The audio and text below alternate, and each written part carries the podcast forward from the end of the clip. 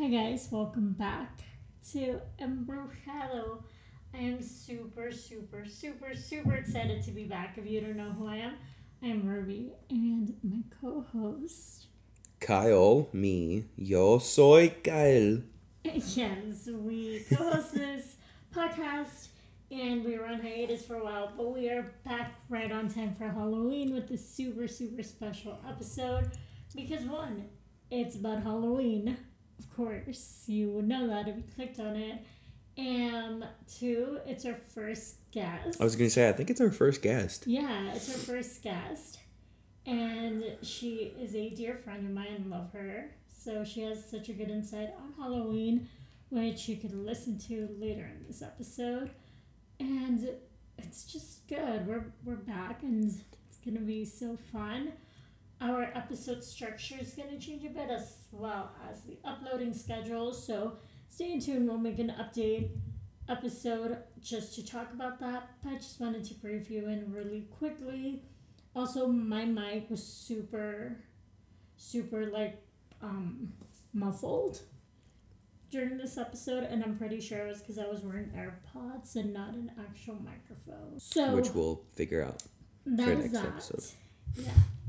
But we hope you guys enjoyed this episode. I know we enjoyed recording it. And stay till the end because we do giveaway and make sure to check out our social medias for the giveaway as well. But it's important that you listen to the end because it has the instructions on how to win. So, yeah, super, super pumped. Stay safe tomorrow and let's get into the episode. Happy spooking.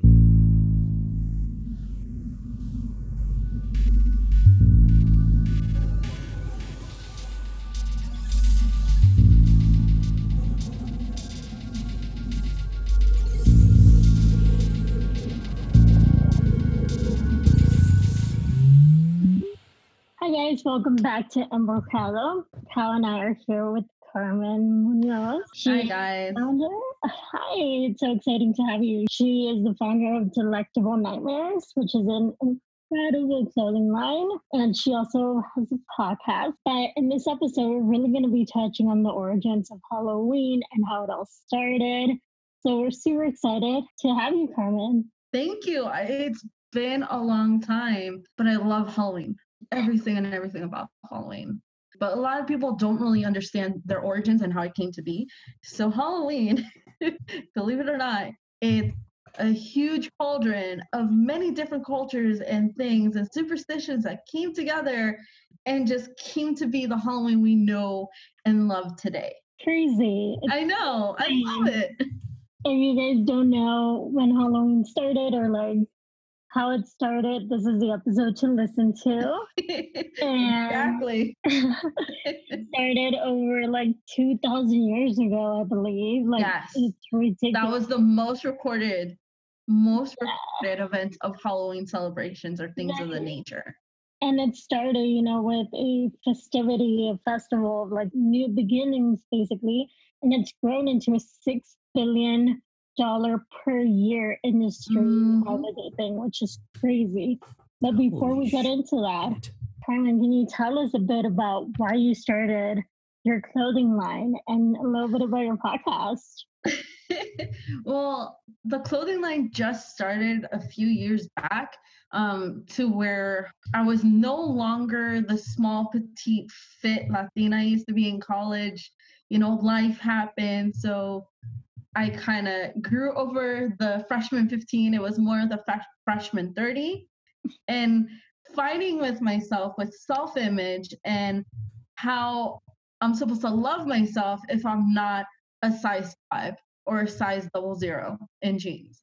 So it was a constant battle with depression and a constant battle with me eating and you know to the point where I ended up having anemia at one point. Mm-hmm. So I I was just in and out of like clinics and you know trying to get my diet right and forcing myself to eat sometimes.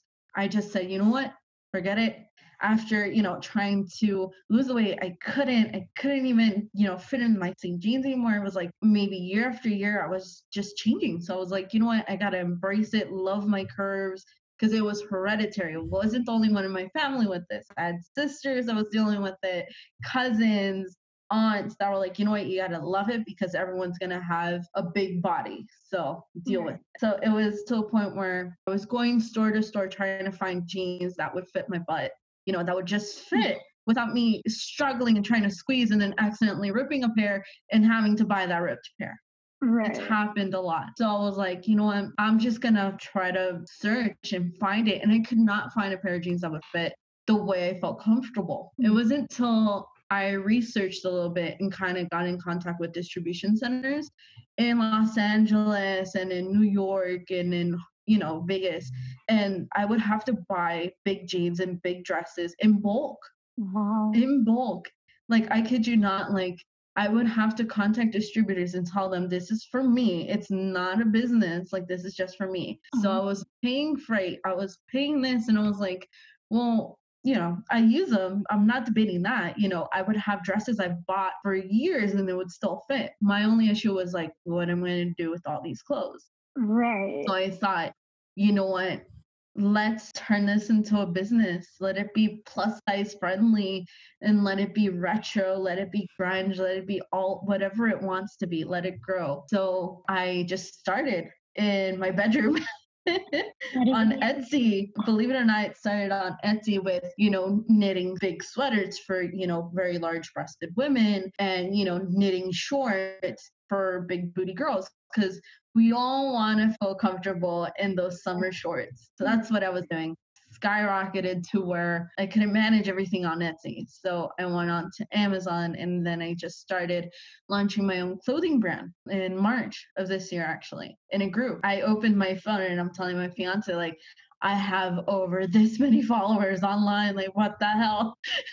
That is crazy. And I think your mission and the reason you started is so beautiful and it's so incredible. And a lot of the listeners are going to appreciate that because you're right. Like most clothing lines do not cater to bigger girls. And They don't know. it's starting to grow. But I feel like because it's a trend and everyone wants to be involved with trends, but it's still not as available as No. everything else. So I If you go, if even if you walk into a hot top and you ask them, do you have like a 5X t shirt, 6X shirt? They'll say no. yeah, It- It's just not, a, it's impossible. You can't even do it online. You can't do it. right, right, So I was like researching and trying to find a distributor that'll help me print shirts over 4XL Mhm. and just fighting with them on prices to where, hey, I'm just trying to do a plus size line. It turned out, you know, like there was a huge demand. So I went with it. And a lot of my followers, they're big women, they're big men. But the shirts they buy, they don't realize that they're ethic. They're not filled with these fillers when it comes to weaving shirts and stuff they're ethically sound. So I have a company that's based in Vegas and another one in Florida that prints shirts for me. Um, because at the point I was like, I'm not gonna print these shirts in my house. right. I don't have the room.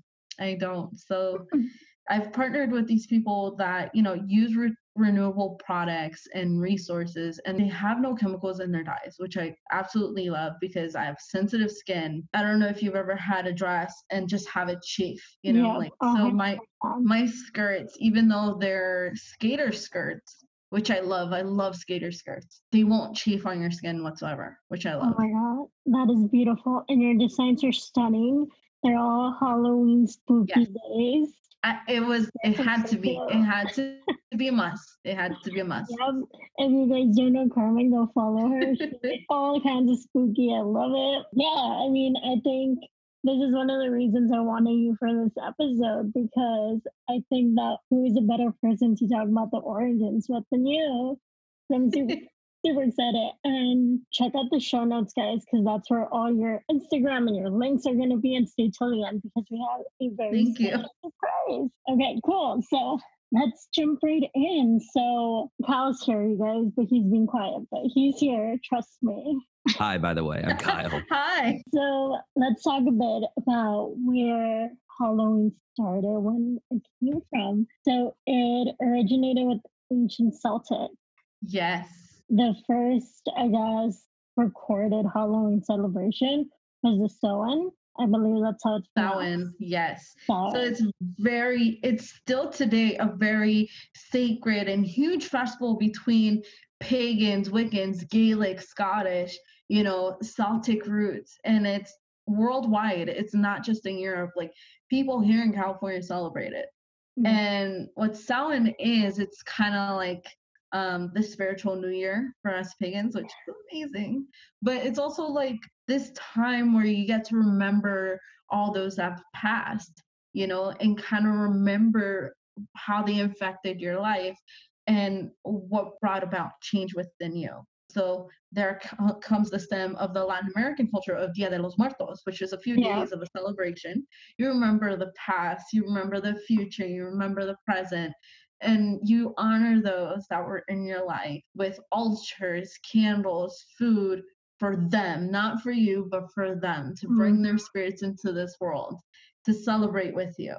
You know, and that's kind of that kind of transcended into early Christianity. Christianity at the time was a brand new religion. Now we're talking about Catholicism before it turned into Christianity, before it turned into Baptist, so on and so forth. So you have all these different trends happening. And by trends, I mean different sects of that religion. And people are celebrating Halloween as harvest. Now, I don't know if you've heard, a- lot of Christians will talk about harvest and we'll ask, like, do you mean Samhain? Or people will say, do you mean Dia de los Muertos? You know what I mean? There's different translations of it now because there's so much happening around the world. Totally. So when it comes to harvest, people are, you know, collecting their crops. They're remembering what they did this year. They're giving thanks at the dinner table for what they have and things of that nature. Now, when it comes into the United States, it just turned into Halloween costumes. It turned into jack o' lanterns, bonfires, um, apple bobbing, apple picking, collecting your crops before winter. Right. and that just was a boiling point. It's the cauldron i was talking about of different cultures coming together to celebrate the same thing. It's the same thing if not it's changed a little bit over the centuries. And i feel like a lot of christians don't understand that that they picked and choose a little bit from gaelics a little bit from celtics a little bit from pagans a little bit from latinos you know, from curanderos, a little bit from every culture in the world. Halloween that we know today with the jack o' lanterns. Now, the thing about jack o' lanterns, it was a warding with a ritual. So you would get not only um, pumpkins, but you get massive potatoes, you would get um, rutabagas, you would get squash, and design these faces on these fruits and vegetables, and you put them on your crops or put them on your land to ward away evil spirits. So a lot of people did this in farming back in the day, especially in Mexico, to where they would put these in their crops to ward away bad spirits from taking their land or taking their crops. Because a lot of people, especially in Zacatecas, where my family's originated from, um, their crops would die because Yeah. they felt like the Grim Reaper was coming to steal from their land and to collect souls. So when they would create these squashes or pumpkins and leave them on their fields, they were warding away evil spirits. And this was before Christianity came and before the state was colonized. And a lot of indigenous people died because they didn't want to convert into Christianity. They didn't want it to to be a part of the Spanish Inquisition. So that was a little bit of history as well. And with Dia de los Muertos, same thing. You know, you would grow your crops, and the majority of your crops were either, either sold or they were given to the graveyard to remember the dead. Mm, You know, so it transcends. And a lot of people still do it here in the States. So Yeah. a lot of people here in California in the high desert, they still celebrate Dia de los Muertos. They still celebrate Gaelic festivals of Samhain. They still celebrate um, harvest. They just have their own way of doing it. Definitely. And I think like it's like every other celebration. And I love that you hit on all these different points because that's Yeah. basically what Halloween is. And that's where it's coming from. And if you guys listening don't know this, but it originated in Ireland and the UK and like northern France kind of area. Mhm. And this was celebrated on November 1st, I believe. And the day before that, It was Hallows Eve. Yeah, and that's when they believed, or you know, I think they still believe to this day that They do. during Yeah. this time the the barrier between the spiritual and the human world is very blurred. And that's where the whole, you know, ghosts and spirits coming into our world is it stems from and it roots from. And another tidbit was people creating masks and costumes. That's where it came into Yeah. play, especially in Scotland and in Ireland and in the UK. So a lot of people believe that come Hallows Eve, which was October 31st, a lot of people stayed home because they didn't want to go out, they didn't want to go to work, they would call off because they felt like this world was open to evil spirits, people that passed over. So they would create these costumes and mimic and look like demons to scare them away. So come November 1st, that's where the recognition of the dead came. So you're scaring them away Hallows Eve, October 31st, with your costumes, and you're laying out candy and food the next day to remember them and to honor them and to kind of appease them like hey don't don't kill me. Don't kill my crops but here here's food for you. You can take that into the other realm you know? it's almost like sacrificing and like rituals and in a way a lot of people view it like that um i know there's a few religions that do sacrifices but that's a different topic we can discuss on another day I love that.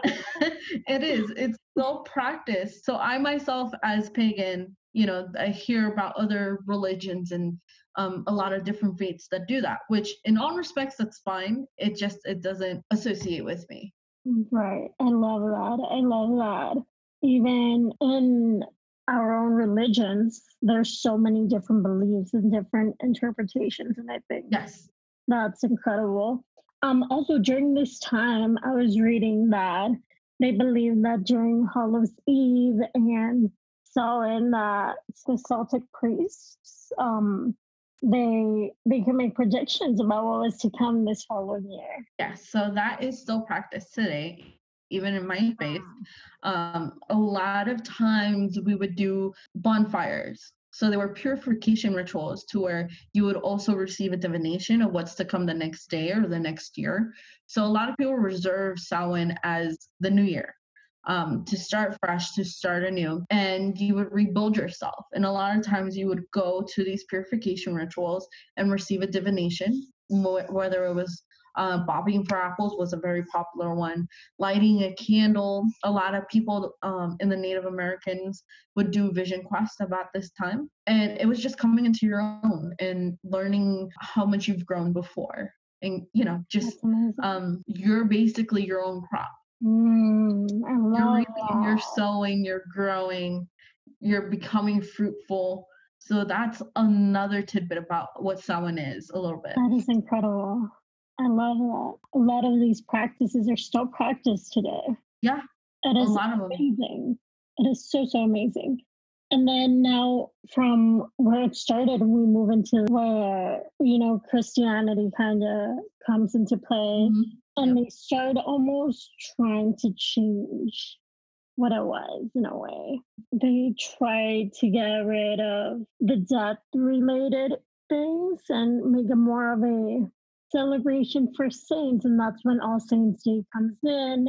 And then they added also. Yeah, exactly. Yeah. So during this time, do you think, and even the costumes changed, right? It went from like, Oh, yeah. like so they weren't as gruesome as they were before. Like Right.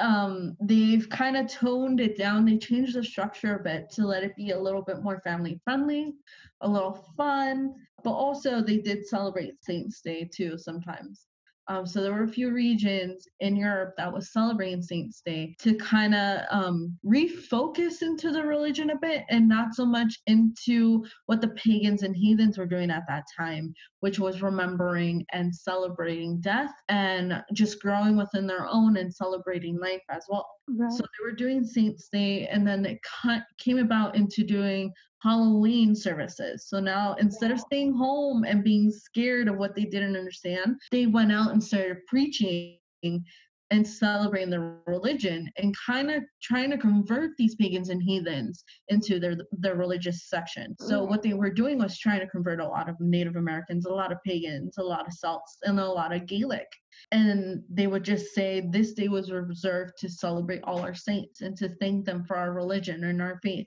and to bringing Christ into our world. So they use that to kind of market their religion. That's the way I view it. They were marketing their faith into a business. That's when they started introducing tithes and paying. Back then, they didn't have the mega churches that we have now. They didn't have mm-hmm. the institutions that we have now here in LA, you know, but it was coming forth with that idea like, hey, I, I just converted this X many people, and then you would receive money from X many of people to build your church. Back then, it was for that purpose, building that church, building that community, that safe haven, which pagans ourselves, we do have that safe haven, but it's more towards we're not going to spend millions of dollars doing it. Mm. It's more about the faith and practice about it. After that, what they started doing was kind of saying, all the pagans and heathens out there dressed as monsters, um, celebrating with candy, gifts. They're our enemy. Mm. You know, they started turning the tables a little bit. If you read and notice, they started labeling us as the sinners. They started labeling us as evil. They started labeling everybody dressing in black clothing and robing was in fact a follower of the devil. When in reality, Gaelics don't really have a devil that I've known of. Wiccans and pagans don't really celebrate just evil. There's mm-hmm. evil, there's good, everything's interwoven.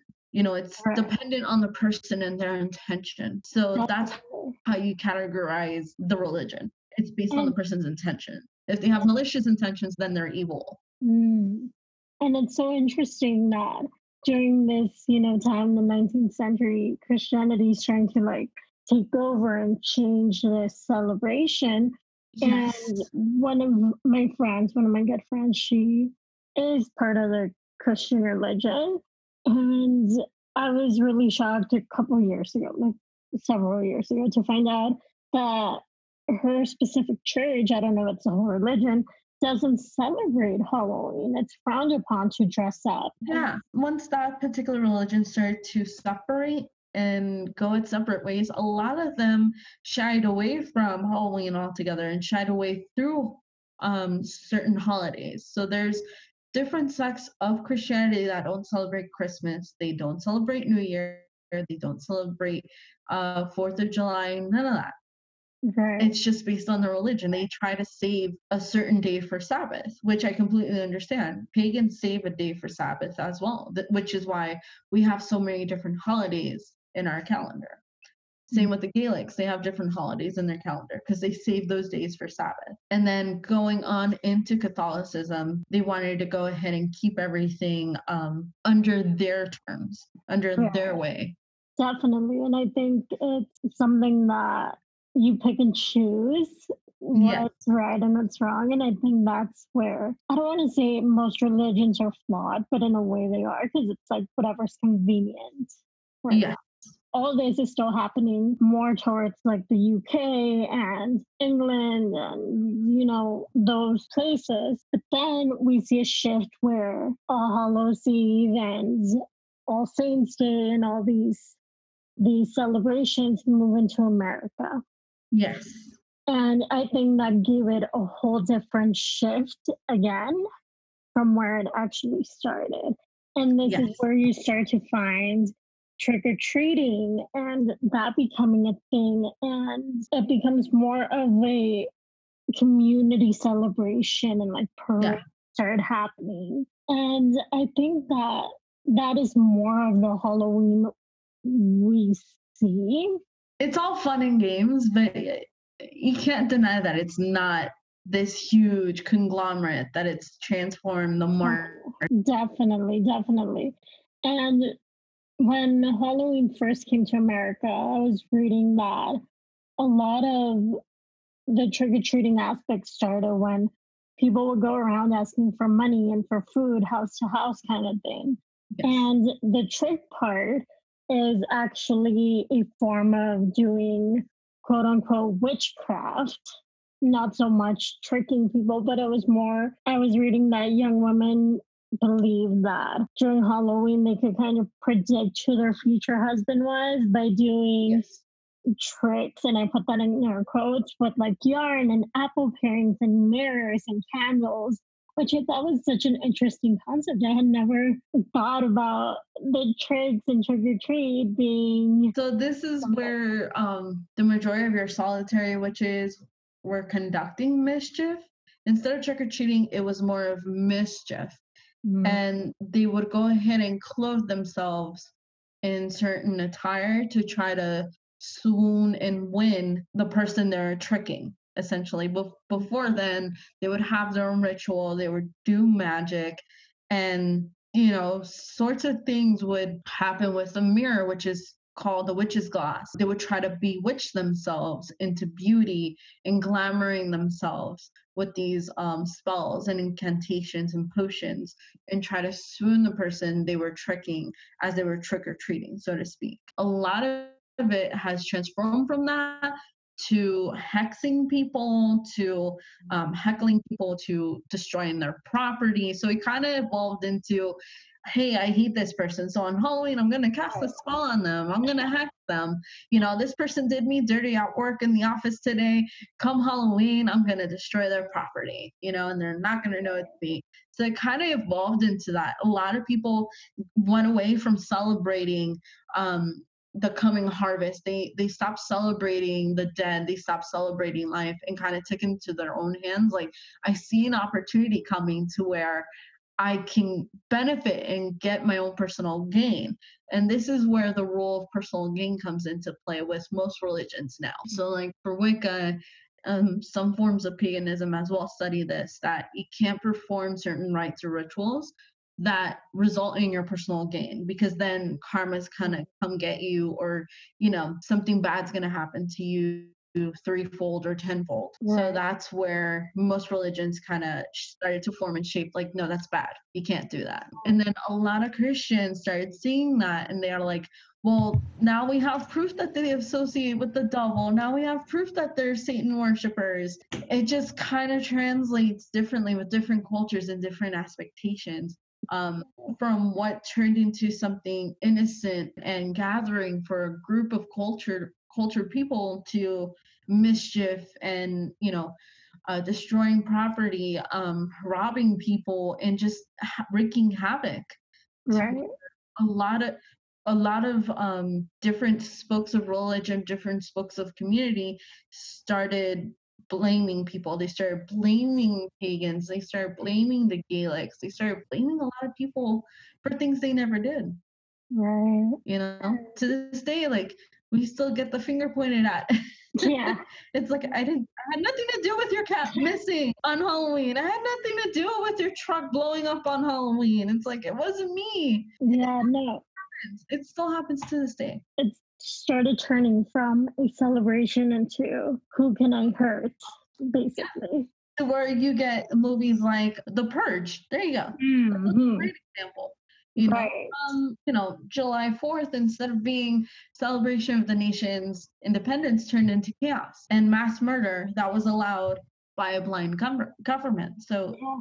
we can apply that to Halloween in this instance, to where something honoring life and death and honoring the, those that passed turned into a bunch of mischief and uh, Right. destruction and chaos. Definitely. Now we're talking about this happened over a span of time, right? So from where it originated 2000 years ago, now we're moving into like 1920s and the 30s, and that's where like the vandalizing started happening. And it was a shift, like I said, when we first started talking about it coming to America, it was definitely a shift that, for better or for worse, structured into what Halloween is now. And this is also where we start seeing, you know, the 20s and 30s is where we started seeing vandalizing and the getting even with people and all that. And now move into the 50s where it declined. And in the effort to decline this vandalizing and getting even, getting hurt, newspapers and like powerful, pow- powerful leaders started to want to take away the scary parts and the grotesque parts. And it lost a lot of its superstition and lots of its core beginnings, right? Well, some of it does have its own super superstition. Like, for example, you need to light a jack o' lantern in your porch. That's a must. A Right. lot of people still do it. They do it as a decoration, but the superstition still remains of, you know, you have to keep the candle light on, whether it's just a candle or a jack o' lantern, or else evil spirits are going to come into your home. Do you think that that has shifted a bit to where a lot of people just do it because it's the thing to do without really knowing?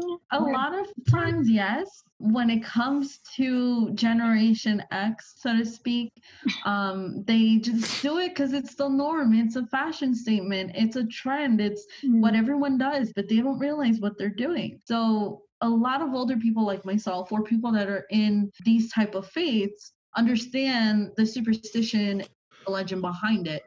Um. So that's why we do it to this day. We do it because we don't want any type of evil or negativity coming our way into our property or into our home and affecting our lives. But yes, it has shifted to a commodity now.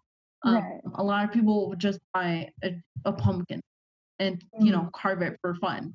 A lot of people buy a pre-made jack o' lantern and just use it as an in-home decor Yeah. or office decor. Yeah, definitely. And then moving to- towards a little bit more, it's crazy to think that it wasn't even that long ago where all these these shifts and these Halloween as we know now started really becoming Yeah. popularized because it was only in 1920 1930 when it actually started growing and becoming this national holiday almost it's crazy how something so ancient i want to say like 2000 years ago it all started that we till this day celebrated in such a different but similar way it still has like its core it still has the history Yeah.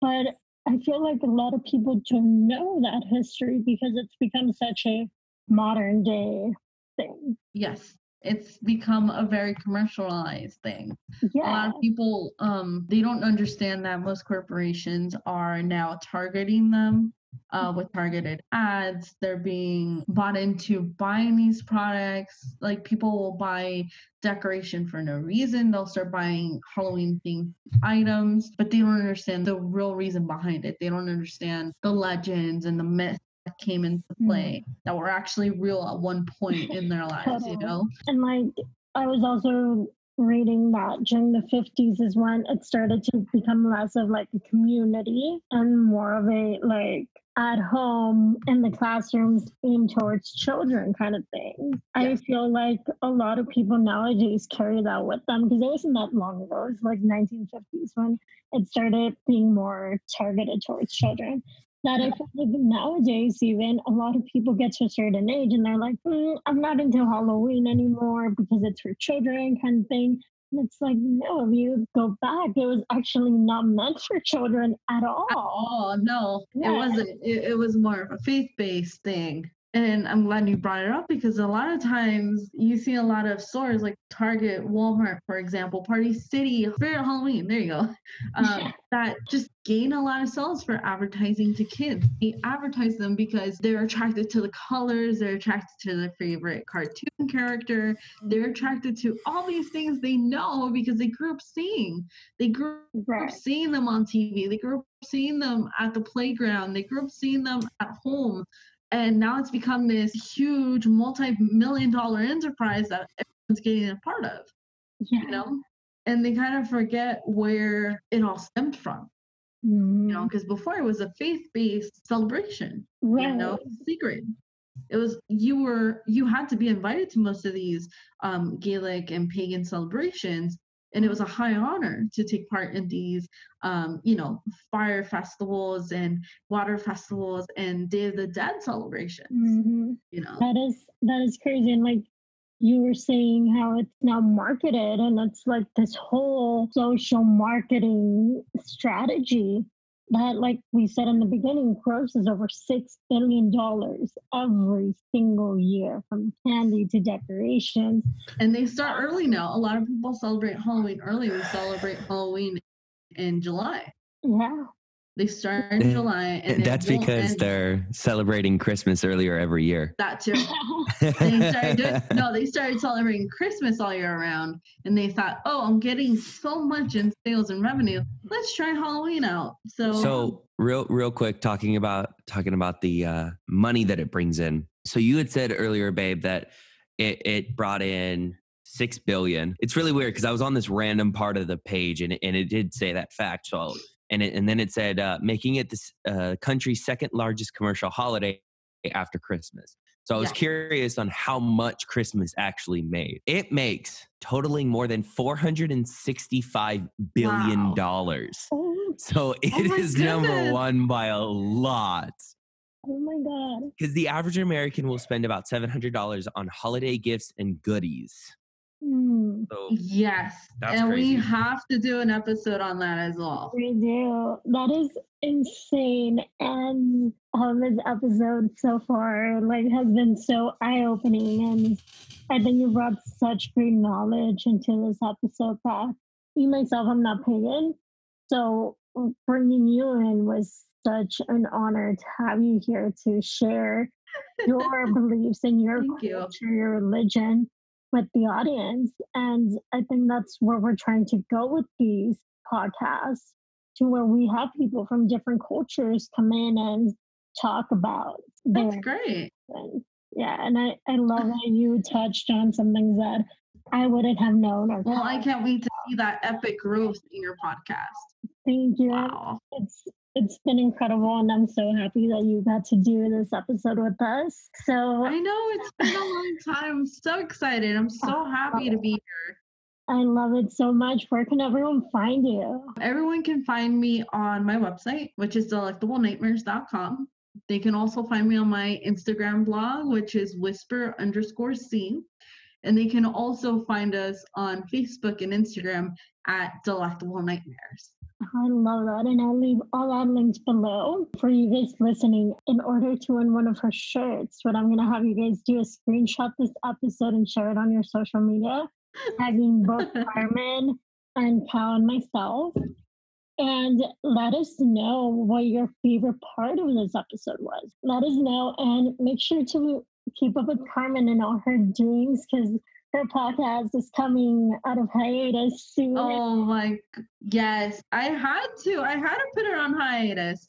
I love my baby. It's just, I had an idea and I ran with it and it Yeah. grew overnight. I was like, wow. incredible. Like, I can't believe everyone supported my dream, you know, because I thought this was just going to be a side hustle. And it turned out to being a second job, I love you know. Hopefully, come 2020, I can bring back my podcast. Oh yeah. So guys, make sure to follow Carmen and all her doings because she's doing incredible work. And Thank you. so proud of you. Thank you so much for joining us. Thanks, guys. I hope you guys tune in for the next episode.